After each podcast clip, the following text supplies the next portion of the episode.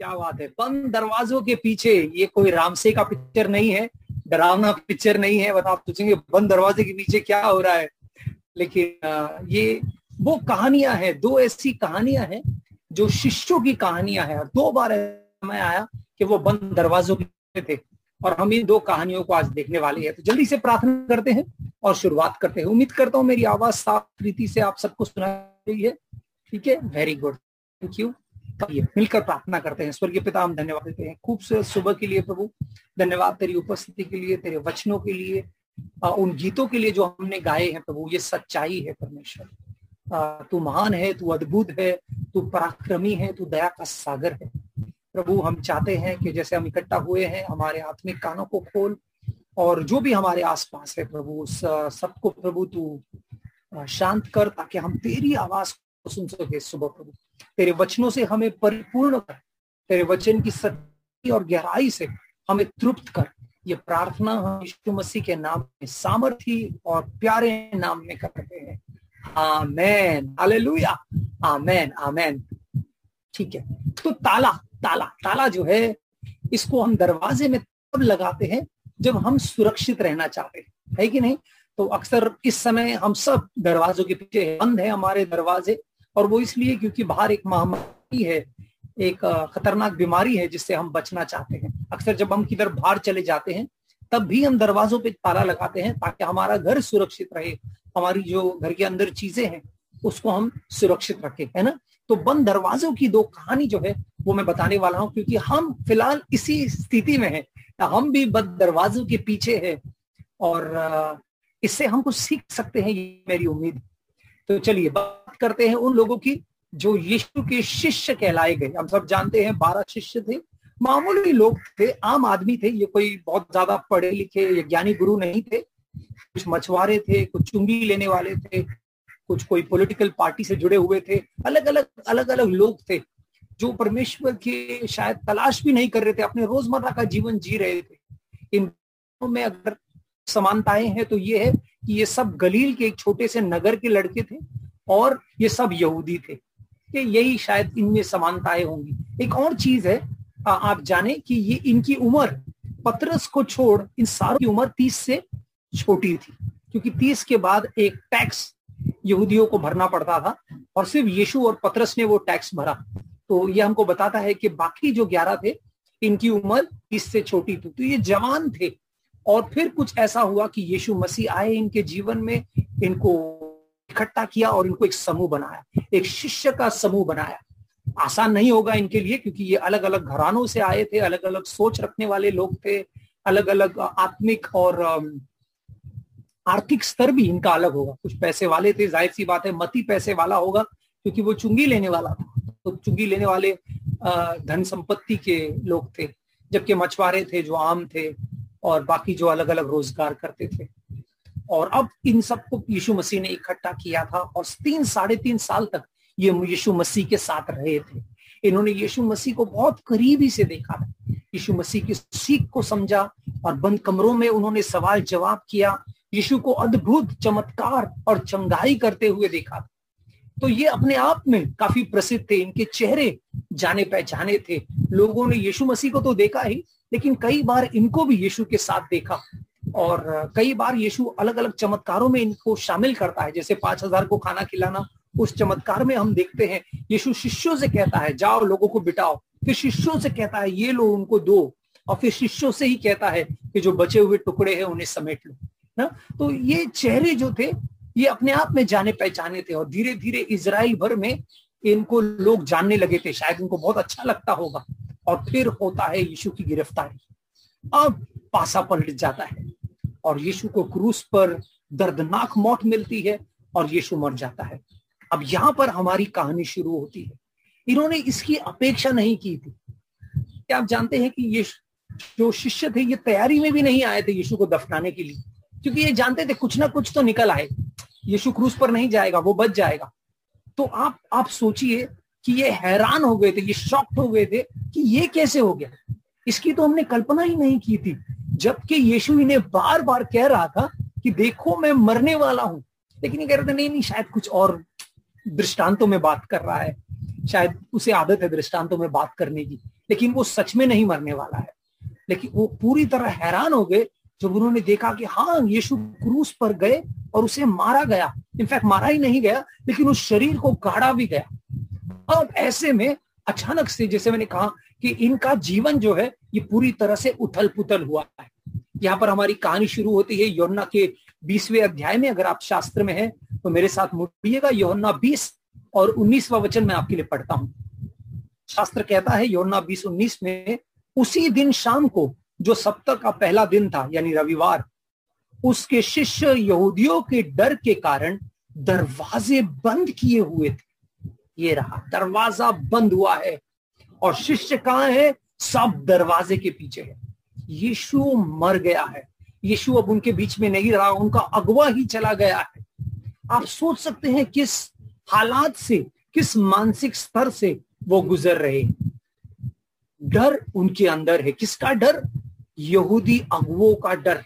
डर के बारे में थोड़ा और बताऊँगा। लेकिन सोचिए, ये वही शिष्य थे जो रोज़मर्रा का जीवन जी रहे थे और फिर एक दिन यीशु इनके पास आया और कहा, आओ मेरे पीछे खोलो। और इन्होंने उस आमंत्रण को स्वीकारा। था इस उम्मीद के साथ कि इनका भविष्य उज्जवल होगा। ये यीशु के साथ बड़े बड़े कारनामे करेंगे। इनका नाम प्रसिद्ध होगा। शायद इसी आश्वासन के साथ अपने परिवारों से कहा, कहे होंगे कि हम जाते हैं, उस रब्बी के पीछे जाते हैं, जो कुछ अद्भुत कर रहा है। जो शायद वो मसीहा है, जिसका इंतज़ार इसराइल सैकड़ों सालों तक करता आया है। परिवार ने भी कहा होगा, जाओ जाओ, ज़रूर जाओ। बिल्कुल। लेकिन अब ठप से ठप से सब खत्म हो गया था। एक ही झटके में उनके सपने चकनाचूर हो गए। उन्हें भविष्य अंधेरे में नज़र आ रहा था। और सबसे ज़्यादा उनके मन में एक डर था। देखा आपने उस वचन में? शास्त्र कहता है कि वो यहूदी अगुओं से डर गए थे। दोस्तों, ये वो लड़के थे जिन्होंने यीशु से कहा था, हम मौत को भी, हम मौत को भी नहीं डरेंगे। हम आपके साथ है। जहाँ आप जाएँगे, वहाँ हम जाएँगे। लेकिन अचानक से यीशु के, शायद उस क्रूस के मंजर को इन्होंने दूर से देखा। और आप जानते हैं, रोमन लोग खुले आम मौत की सजा देते थे। हमारे जैसे नहीं कि कोई बंद कमरे में है या सुबह पाँच बजे फांसी की सजा होती है ताकि सब सोए हुए हैं वगैरह। वो खुलेआम पहाड़ पर, जिस पहाड़ पर यीशु को मारा गया, उस पर कई और मुलजिमों को, मुस्लिम मुलजिमों को भी मारा गया। और वो पहाड़ गोलगोता के पहाड़ के नाम से जाना जाता था। अगर आपने पहाड़ को देखा है तो वो हमेशा ऊंचाई पर होता है। और उस जमाने में तो बड़ी इमारत इमारत नहीं हुआ करते थे। तो ये मंजर जो है मौत का, ये दर्दनाक खौफ का, जो क्रूस का मंजर है, ये आम लोग देखते थे। और रोमन्स चाहते थे कि हर कोई देखे ताकि उनके दिल में ये डर बैठ जाए, इससे पहले कि वो कोई भी गुना करे। अब शायद शिष्यों ने दूर से ये देखा होगा। योन्ना ने तो करीब से देखा, लेकिन बाकी शिष्यों ने भी देखा होगा, सुना होगा। और अब उन्हें डर इस बात का है कि कहीं अगली बारी उनकी ना हो। वो जानते थे शायद उनके परिवार वालों ने उन्हें संदेश दिया था कि छिप जाओ। हमने सुना है कि यहूदी अगवे अब यीशु को मारने के बाद तुम्हारे तलाश में है। और ये बात उनके दिल में बैठ गई। वो डर गए। उन्हें लगा कि उन, उन अगली बारी उनकी है। उन्हें ढूंढ रहे हैं लोग सजा देने के लिए। दोस्तों डर के विषय में मैं ये कहना चाहता हूँ कि इस समय हम एक डर से गुजर रहे और डर सच्चा डर है। ये कोई ऐसा काल्पनिक डर नहीं है जैसे हम कहते हैं ना ओ भूत आ जाएगा ये आ जाएगा वो आ जाएगा डर जा। ये कोई काल्पनिक डर नहीं है ये सच्चा डर है। जैसे शिष्य भी एक वाकई में सच्चे स्थिति से गुजर रहे थे रियलिस्टिक था उनका डर। कोई इरेशनल डर नहीं था ऐसा डर नहीं था कि कोई कल, काल्पनिक डर है। ये सच में हकीकत में उनके साथ हो रहा था और ये हकीकत में हमारे साथ हो रहा है। मैं डर के विषय में थोड़ी देर में बताऊँगा। लेकिन उनकी प्रतिक्रिया ये थी कि उन्होंने दरवाजे को बंद किया। उन्होंने एक चुनाव किया, जैसे आज हमने एक चुनाव किया है कि हम अपने दरवाजों को बंद रखेंगे। हम बाहर नहीं जाएँगे। सरकार हमसे गुजारिश कर रही है कि कृपया बाहर मत आइए। लेकिन इनके दिल में भी यही डर था कि कहीं हम पकड़े ना जाए, कहीं हमको कोई देख ना ले, कहीं हमको कोई सुन ना ले। इसलिए इन्होंने फुसफुसाते हुए बातें की। और दरवाजे को बंद रखा। एक दूसरे को शायद हिम्मत दे रहे थे, पता नहीं क्या कर रहे थे, शायद उस घटनाओं को याद कर रहे थे, लेकिन दरवाजे के पीछे वो बंद थे। और फिर देखिए क्या होता है। क्या बंद दरवाजे के पीछे कोई आशा है? बिल्कुल है दोस्तों। मैं आपके लिए अगला वचन पढ़ना चाहूँगा। इनफैक्ट वचन जो है, ये मैंने आधा ही आपके लिए पढ़ा है। अब मैं पूरा वचन आपके लिए पढ़ता हूँ। देखिए, उस दिन शाम को जो सप्ताह का पहला दिन था उसके शिष्य यहूदी के डर के कारण दरवाजे के पीछे बंद थे। तभी तभी यीशु वहाँ आकर उनके बीच खड़ा हो गया और उनसे बोला तुम्हें शांति मिले। आले लुया आले लुया दोस्तों कमाल की बात है कि यीशु मसीह दरवाजे पर खटखटाया नहीं। आपने ध्यान दिया कि यीशु दरवाजे के अंदर से नहीं आया है। यीशु दरवाजे को चीर कर और दीवारों के बीच में से आया है। आले वो सीधे उपस्थित हुए हैं। उनके बीचों बीच उनके बंद दरवाजों ने यीशु को रोक ना पाया। बंद दरवाजों के अंदर यीशु मसीह आता है दोस्तों। इस समय आप बंद दरवाजों में हैं, लेकिन घबराइए मत। बंद दरवाजे यीशु मसीह को नहीं रोक सकते। हालेलुया। आमेन। बंद दरवाजों के अंदर यीशु आता है और उनसे कहता है, शांति तुम्हारे साथ बनी रहे। एक चीज़ जिसकी बहुत कमी थी उनके बीच में, वो है शांति। और यीशु वही शब्द उनसे कहता है। कहता है, तुम्हारा मन शांत हो जाए, तुम्हारा मन स्थिर हो जाए। शांति तुमको भर दे। अब आप सोच सकते हैं, अगर आप शिष्य की जगह पे कैसा लग रहा अचानक से आपने यीशु को देखा। इनफैक्ट अगला वचन कहता है, यीशु ने अपने जख्म उनको दिखाए, ताकि उन्हें कोई गलत फहमी नहीं हो कि वो कोई भूत प्रेत है। ने कहा, मैं हूँ मैं ही मर गया था और मैं ही ज़िंदा हो गया हूँ। देखो मेरे निशान, देखो मेरे पसली के निशान, देखो। और शास्त्र कहता है, अगले वचन में बहुत खूबसूरत है। कहते हैं, वो आनंद से, आनंद के मारे बहुत खुश हो गए, है ना? हालेलुया योना बीसवा वचन और बीस बीसवा अध्याय, बीसवा वचन पढ़ता हूँ। यह कहकर उसने अपना हाथ और अपना पंजर उनको दिखाए। तब चेले प्रभु को देखकर आनंदित हुए। हालेलुया अंग्रेज़ी में कहता है देवर ओवर जॉइड बहुत आनंदित हुए। आमेन, दोस्तों, यीशु मसीह इस समय भी हमारे बंद घरों में आकर हमसे कह रहा है, यीशु की वाणी को सुनिए। वो कह रहा है तुमसे, डरो मत, शांति तुम्हारे साथ बनी रहे। हालेलुया। पीस बी विद यू शांति हमारे साथ बनी रहे। यीशु मसीह आया है जीवन देने और बहुतायत का जीवन देने, दोस्तों। वो प्रतिज्ञा मैं आपको दोबारा याद दिलाना चाहता हूँ कि परमेश्वर हमारे साथ हाँ। हम बंद कमरों में हैं अपने अपने घरों में हैं, लेकिन यीशु मसीह हमसे दूर नहीं है। उसकी उपस्थिति हमारे बीच में हाले लुया अमेन अमेन अब एक कमाल की बात मैं आपको बताता हूँ। पिछले बार पिछले बार जब शिष्य मिले थे, यीशु मसीह के साथ थे, तब हुआ ऐसे कि रोमियो के सैनिक की टुकड़ी उस अंधेरी रात में, गत्समनी के बाग में यीशु को गिरफ़्तार करने आए थे। तब सारे के सारे चेले, एक तो उनके साथ हो गया था यहूदा, लेकिन बाकी ग्यारह वहाँ से दुम दबाकर भागे थे। देखिए, मरकुस का चौदह अध्याय और पचासवा वचन कहता है, फिर उसके सभी शिष्य उसे अकेला छोड़ भाग खड़े हुए। वो भाग गए थे वहाँ से। वो वो डर गए, वो इस कदर डर गए कि उन्होंने यीशु को वहीं छोड़ दिया। उन्हीं सैनिकों के साथ और सब शायद अलग अलग दिशाओं में भाग गए। कैसा लगेगा आपको जब आपकी मुश्किल घड़ी में कोई आपको छोड़कर भाग जाए? बुरा लगेगा ना? ज़ाहिर सी बात है। और शायद जब इन्होंने यीशु को ज़िंदा उस कमरे में देखा तो शायद उन्हें वो किस्सा याद आया होगा कि पिछले बार जब हम आपके साथ थे तो हम आपको छोड़कर भागे थे। हमने आपको दगा दिया था। सिर्फ़ यहूदा नहीं था जिसने आपके साथ धोखा किया था, हम सबने किया था। हम सब भागे थे। क्या आप जानते हैं उस समय कमरे में कितने लोग थे? अगर आप जानते हैं यीशु के बगैर कितने शिष्य थे तो जल्दी से चैट में लिख लीजिए। देखता हूँ मैं किसका जवाब सही है। ठीक है, एक, दो, तीन। कितने लोग थे? कितने शिष्य थे? अगर आपने जवाब लिखा है दस तो आपका जवाब है सही। क्यों? क्योंकि बारह शिष्य थे और यीशु तेरह, ठीक है? अब यीशु उस कमरे में आया है, लेकिन यीशु के कमरे में आने से पहले कितने होने चाहिए? यहूदा मर गया है। यीशु के मरने से पहले यहूदा ने खुशखुशी, खुदकुशी कर दी। जूडस हैड कमिटेड सुइसाइड थोमा इस समय उस कमरे में नहीं है। आगे जाकर वो बोलेगा कि मैं उस समय नहीं था। तो कितने बचे? दस। अगर आपने दस लिखा था तो शाबाश। अगर नहीं लिखा था तो शास्त्र रेगुलरली पढ़ा कीजिए। है ना? ठीक तो अब ऐसा हुआ है कि अब उन्हें याद आता है कि हम वहाँ पर यीशु को छोड़कर भागे थे। अब शायद वो सोच रहे हैं कि यीशु हमें डांटेगा, यीशु हमें फटकारेगा कि क्यों भागे तुम? शर्म नहीं आई तुमको? बुजदिल लोग है, तुम लोग बड़ा बड़ा दावा कर रहे थे। ए, पत्रस, तू आ गया। तू क्या बोला?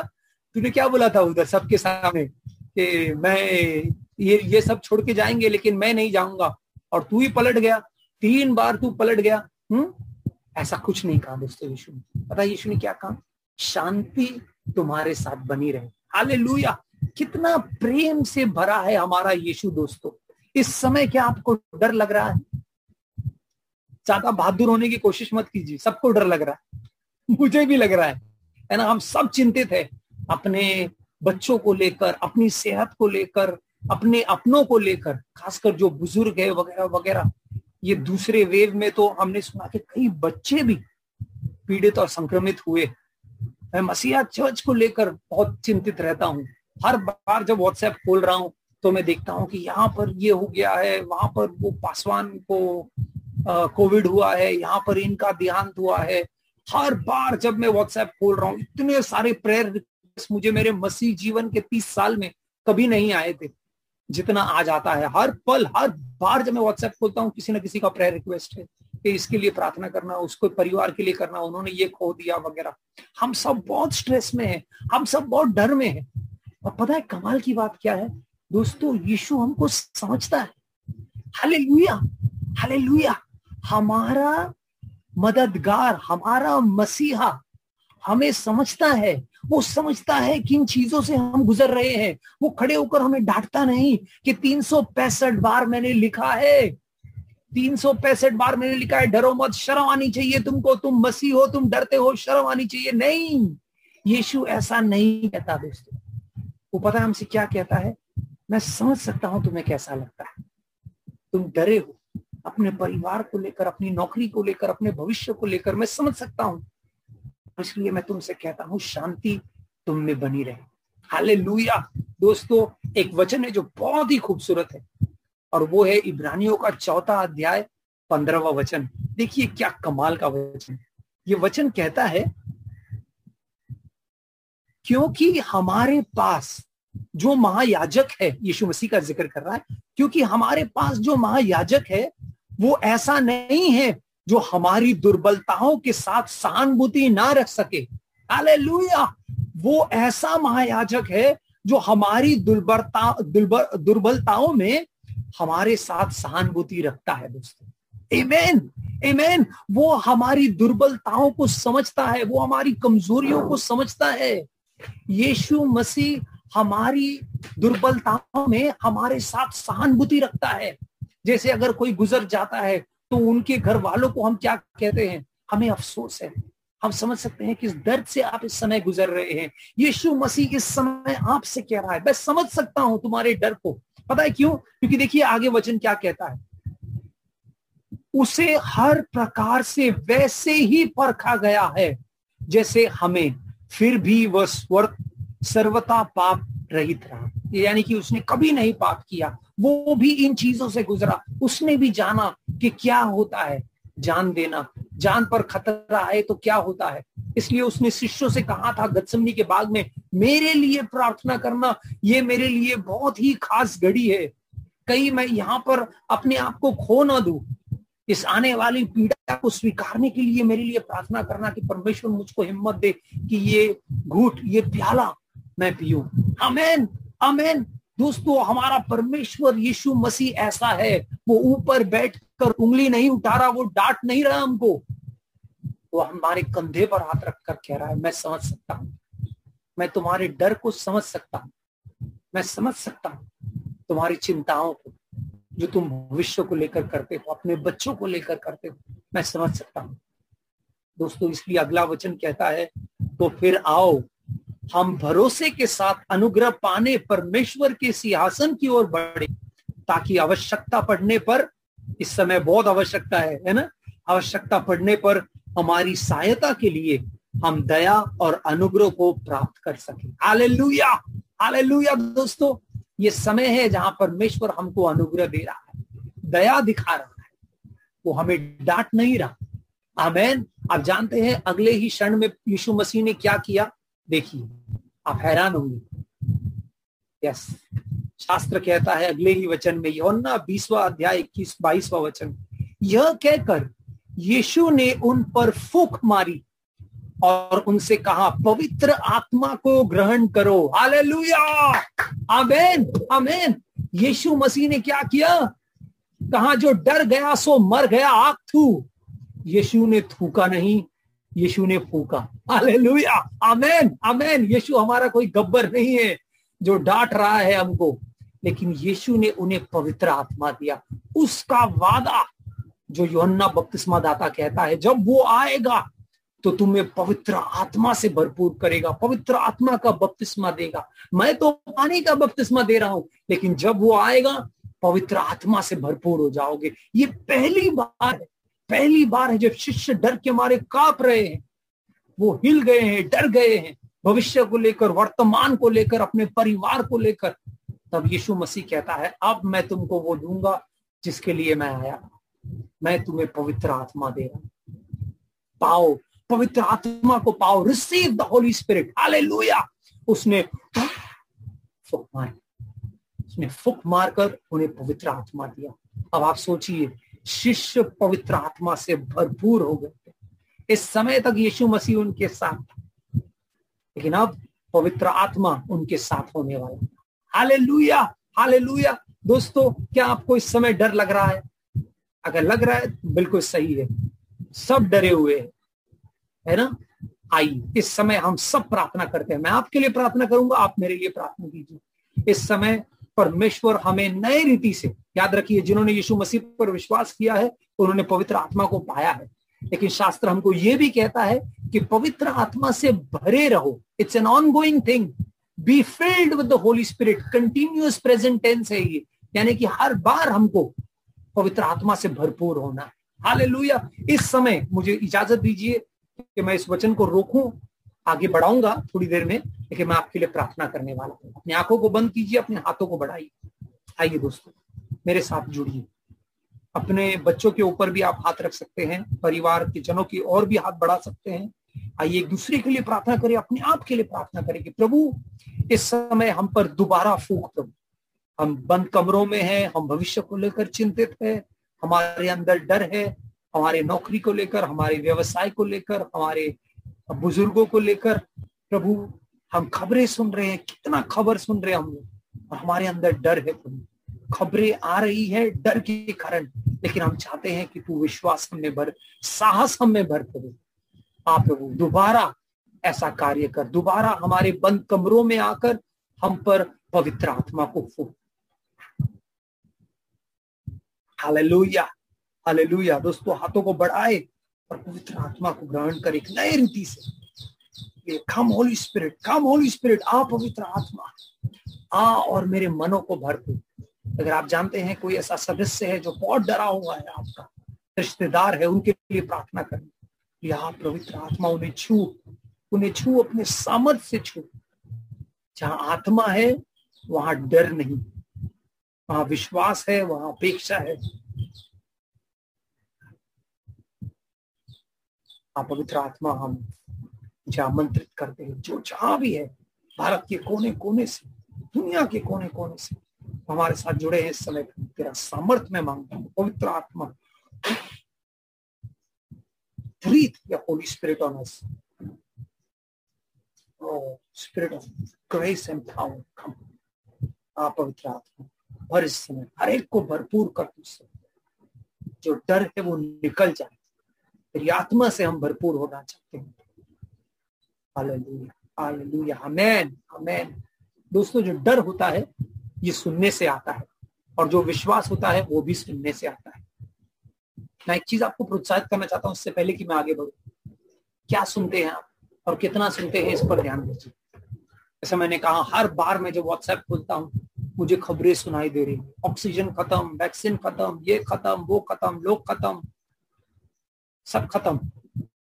लेकिन परमेश्वर का वचन कहता है, मैं हूँ। हालेलुया। मेरा अनुग्रह कभी खत्म नहीं होगा। मेरा सामर्थ कभी खत्म नहीं होगा। मेरी आत्मा का उंडेलना कभी खत्म नहीं होगा। आमेन। जितना पाते रहोगे, उतना पाते जाओ। मैं हर सुबह उठकर कहो, प्रभु, आसपास सब खत्म हो रहा है। लेकिन योर ग्रेस इज़ सफिशियंट हालेलुया। तेरा अनुग्रह मेरे लिए काफ़ी है। जितना चाहिए लो, प्रेम जितना चाहिए लो, साहस जितना चाहिए वो लो। हमेन प्रतिज्ञाएँ जितनी भी है, सब और हमेन है। हालेलुया। दोस्तों, खबरों को ज़्यादा फैलाओ मैं आप सबसे कह रहा हूँ, सब जानते हैं, अभी सब जानते हैं क्या हो। बहुत सारे ज़रिए है खबरों को आने का। फिर मैं आपसे कह रहा हूँ, विश्वास को फैलाओ। हालेलुया। अगर कुछ देना ही है तो किसी को करोना मत देना। अगर कुछ देना ही है तो किसी को डर भी मत देना। किसी को देना है तो विश्वास देना। किसी को देना है तो पवित्र आत्मा देना। हाले लुया किसी को फ़ोन करके प्रोत्साहित करो। परमेश्वर का वचन दो। थैंक यू रागिनी, जो आपने बांटा हमारे साथ। थैंक यू हाले लुया परमेश्वर हमें हिम्मत दे रहा है दोस्तों। वो हमें साहस दे रहा है। और वो कह रहा है, इसको अपने तक मत रखना। इसको दूसरों में बांटना। हालेलुया। हालेलुया अमेन पहली कहानी हमने देखा ना, बंद कमरों के अंदर यीशु मसीह आया है और उन पर पवित्र आत्मा फूका है। अब चेलों का नज़रिया बदल गया है। अब उनका रवैया बदल गया है। अब यीशु अगले चालीस दिन तो देखिए, यीशु मरे, तीसरे दिन जी उठे, अगले चालीस दिन तक वो इस पृथ्वी पर रहे। ज़िंदा यीशु, पुनरुत्थान हुआ हुआ यीशु। चालीस के चालीस दिन वो यीशु शिष्यों के साथ नहीं रहे, वो आते जाते थे। यानी उनको वो दिखाई देता था, फिर कभी नहीं दिखाई देता था, अदृश्य हो जाता था, फिर से आता था, ऐसा चालीस दिन तक हुआ। इस चालीस दिन में जो दस ग्यारह लोग थे, वो धीरे धीरे उनकी संख्या बढ़ गई और 120 तक हो गई। ठीक है? अलग अलग लोगों को यीशु नज़र आया फिर 40 दिन के बाद यीशु का पुनर्रोहण हुआ। इस बार भी वो पहाड़ पे थे, लेकिन दूसरे पहाड़ पर। माउंट ऑफ़ ऑलिव्स नाम का एक पहाड़ था, जहाँ पर यीशु उन्हें आखिरी बातें कह रहा था। और हम देखेंगे वो बातें क्या है। और फिर उनके आँखों के सामने यीशु उठा ले गया। वो स्वर्ग रोहन हो गया। और फिर वहाँ पर दो दूत आए और बोले, क्या देख रहे हो? वो चला गया है।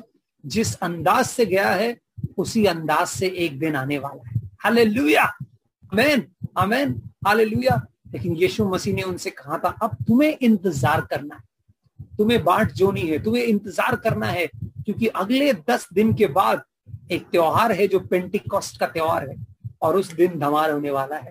उस दिन कलिसिया का जन्म होने वाला है, क्योंकि उस दिन पवित्र आत्मा से बपतिस्मा होने वाला है। आमेन आमेन।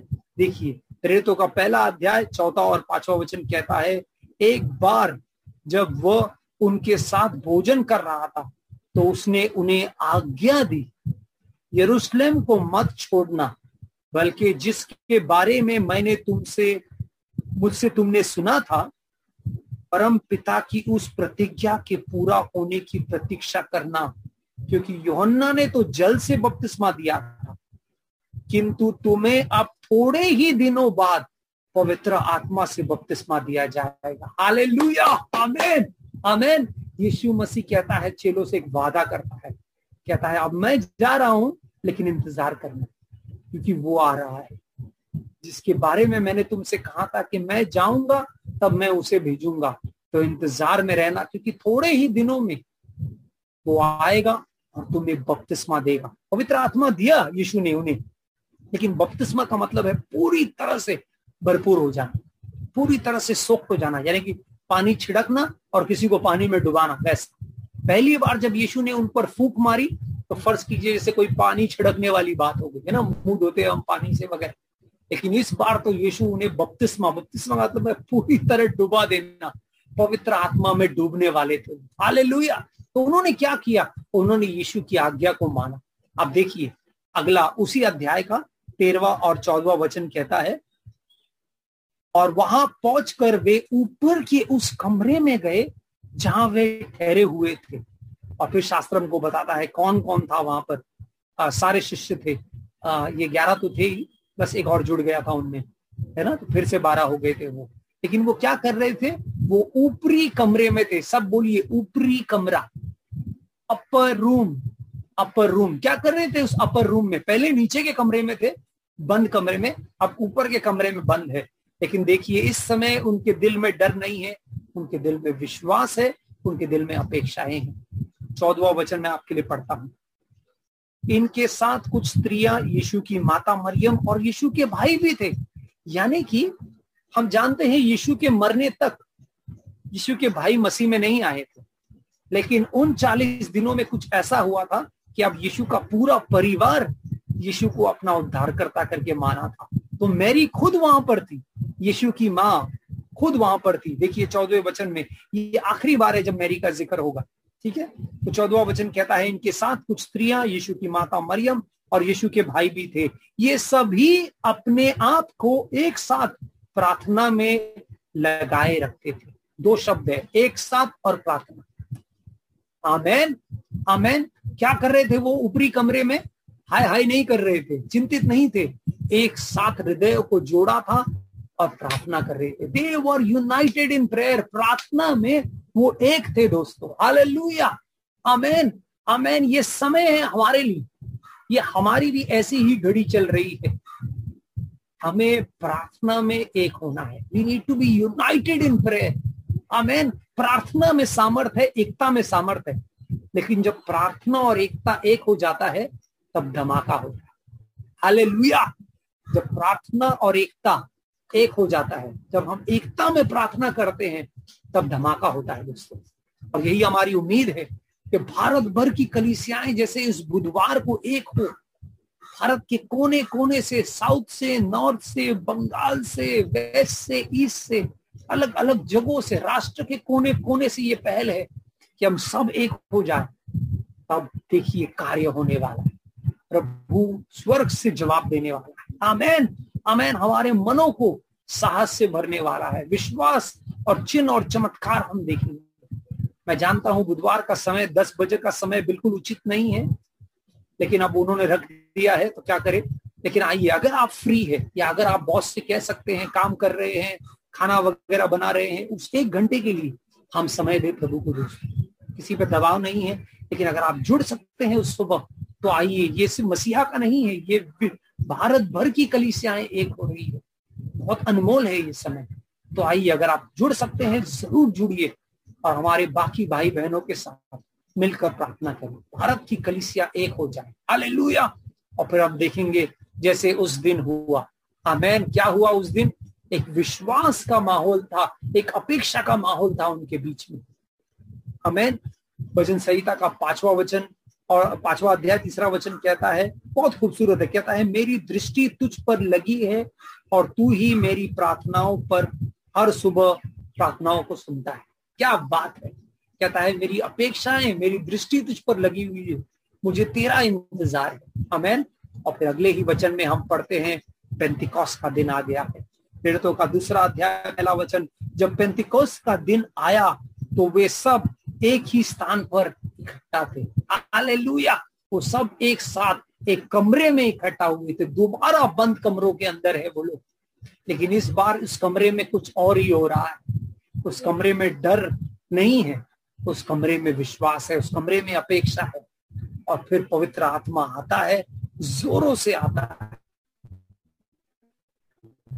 और हम जानते हैं कलिसिया का जन्म हो रहा है। आमेन।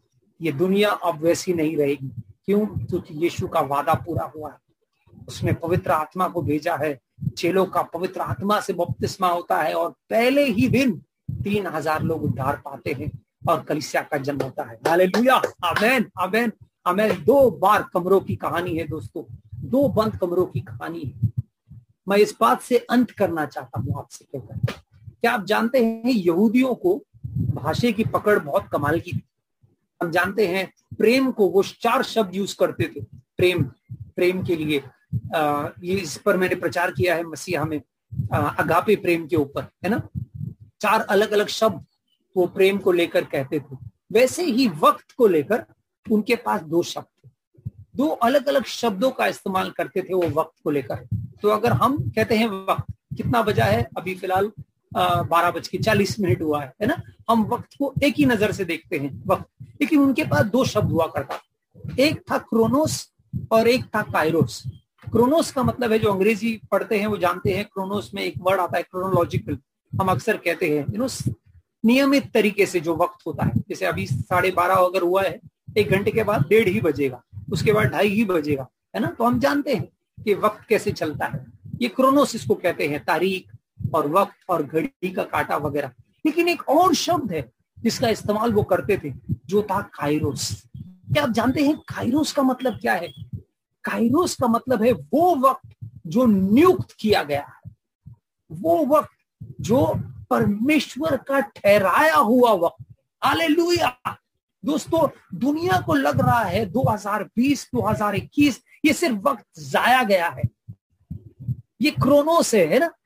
देखिए ना, कितना गंदा क्रोनोस चल रहा है दुनिया में, कितना गंदा वक्त चल रहा है दुनिया में। ये गया या वहाँ, ये हो रहा है, ये यहाँ पर ऐसा हो रहा है, बहुत खराब क्रोनोस चल रहा है। लेकिन हम भूल गए, इस क्रोनोस के बीच में परमेश्वर का कायरोस भी है।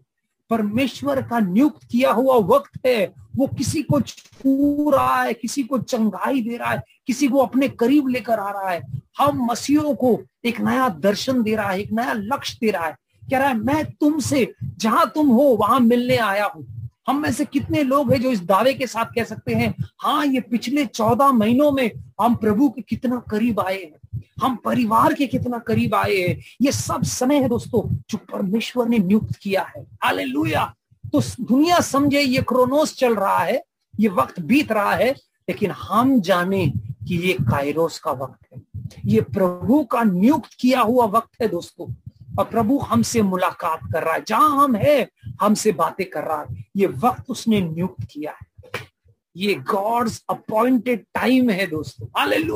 एक वचन पढ़ के मैं अंत करना चाहता हूँ कायरोस के ऊपर। यशाया साठवा अध्याय और बाईसवा वचन।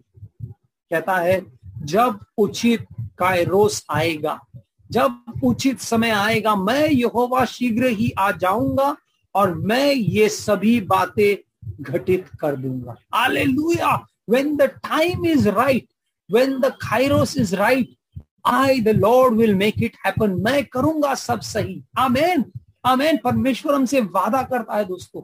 उसके कायरोस पे विश्वास करें उसके सही निर्णय पर उसके सही वक्त का इंतज़ार करें। हम सब के लिए परमेश्वर ने कायरोस नियुक्त किया है। शायद इस घड़ी में भी हम एक कायरोस घड़ी से गुजर रहे हैं। जहाँ परमेश्वर आपके अंदर आपके द्वारा आपके परिवार में आप शायद कई समय से किसी अविश्वासियों के लिए प्रार्थना कर रहे होंगे। और परमेश्वर कह रहा है अब इस क्रोनोस में उनके जीवन में कायरोस आने वाला है। हालेलुया! हालेलुया! कितने विश्वास में है कि हम विश्वास कर रहे हैं प्रभु तेरा कायरोस इन व्यक्ति इस, इस व्यक्ति के लिए है। हम सबके साथ एक कायरोस गड़ी हुई थी ना जहाँ पर हमने यीशु मसीह को अपना प्रभु और उद्धार करता करके जाना एक कायरोस घड़ी थी जब हमने बपतिस्मा लिया था, एक कायरोस घड़ी थी जब हमने यीशु के पीछे चलने का फैसला किया मैं अपने जीवन में ऐसे घड़ियों को जानता हूँ जो कायरोस मोमेंट्स थे गॉड के साथ। दोस्तों, अपने क्रोनोस में ये मत भूल जाना कि ये कायरोस भी है।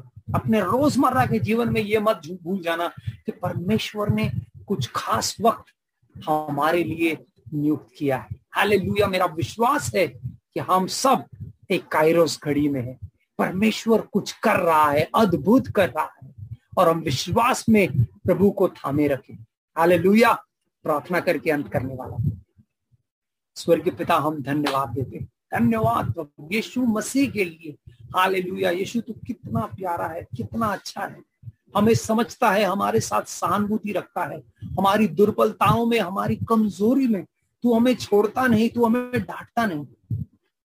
तू हमें अपनी शांति देता है, अपनी प्रेम को हम पर उंडेलता है। धन्यवाद। हालेलुया। प्रभु, तू हमें साहस से भर रहा है इस समय तो। दुनिया में डर है, लेकिन तू हमें साहस से भर रहा है ताकि हम इसी साहसी विश्वास को दूसरों तक पहुँचाए। मेरी प्रार्थना है, मेरे भाई बहनों के लिए प्रभु, तू हमें इंस्ट्रूमेंट्स बना, तू हमें ज़रिया बना कि हम दूसरों को प्रोत्साहित कर। उनकी नकारात्मक बातें हमें नहीं हमारी सकारात्मक प्रतिज्ञाएँ और आश्वासन और विश्वास उनके मनों को भर, हमारा इस्तेमाल कर हम इंतज़ार कर रहे हैं, जैसे हम एक होते हैं प्रार्थना में, हर शुक्रवार, इस बुधवार जैसे बॉडी ऑफ़ क्राइस्ट तेरी देह भारत भर में एक हो, हमारी प्रार्थनाओं को सुन प्रभु चंगाई को उंडेल हमारे देश पर, इस महामारी को निकाल और अपना कार्य कर प्रभु हमें तेरे खायरोस का इंतज़ार है हम जानते हैं इस समय भी हम अलग अलग घड़ी से गुजर रहे हैं। वो तेरी खायरोस घड़ी हो प्रभु, जहाँ तेरी आवाज़ को सुने। जो तू हमसे कहना चाह रहा है, हमारी तेरे से गहरी मुलाकात ये प्रार्थना हम करते हैं। पवित्र आत्मा से हम सबको भरपूर रख। यीशु मसीह के नाम में हम ये प्रार्थना करते हैं और सारे लोगों ने कहा, आमेन आमेन